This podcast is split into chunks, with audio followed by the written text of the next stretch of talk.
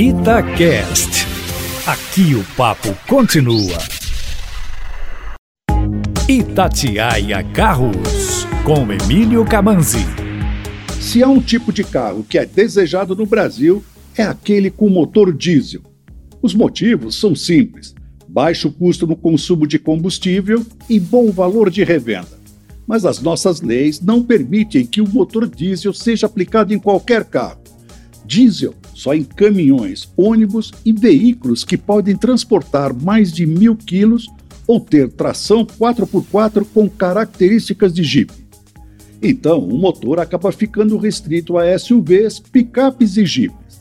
E nessa filosofia, o único SUV compacto com essas características é o Jeep Renegade, que nesse último domingo foi o protagonista do meu teste no canal foi com a versão Trailhawk com motor diesel e tração 4x4 modelo 2021, a topo de linha, que custa salgados R$ 158.290. Porém, a Jeep, para democratizar mais o modelo diesel, tem também a versão de entrada, a Moab, por R$ 136.990 e a Longitude, de R$ 146.990.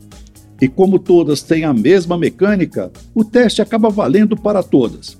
Como era esperado, os 170 cavalos de potência do motor e o câmbio automático de 9 marchas dão ao Renegade um bom desempenho, enquanto que a tração 4x4, que conta com reduzida, o deixa valente em um fora de estrada mais ousado.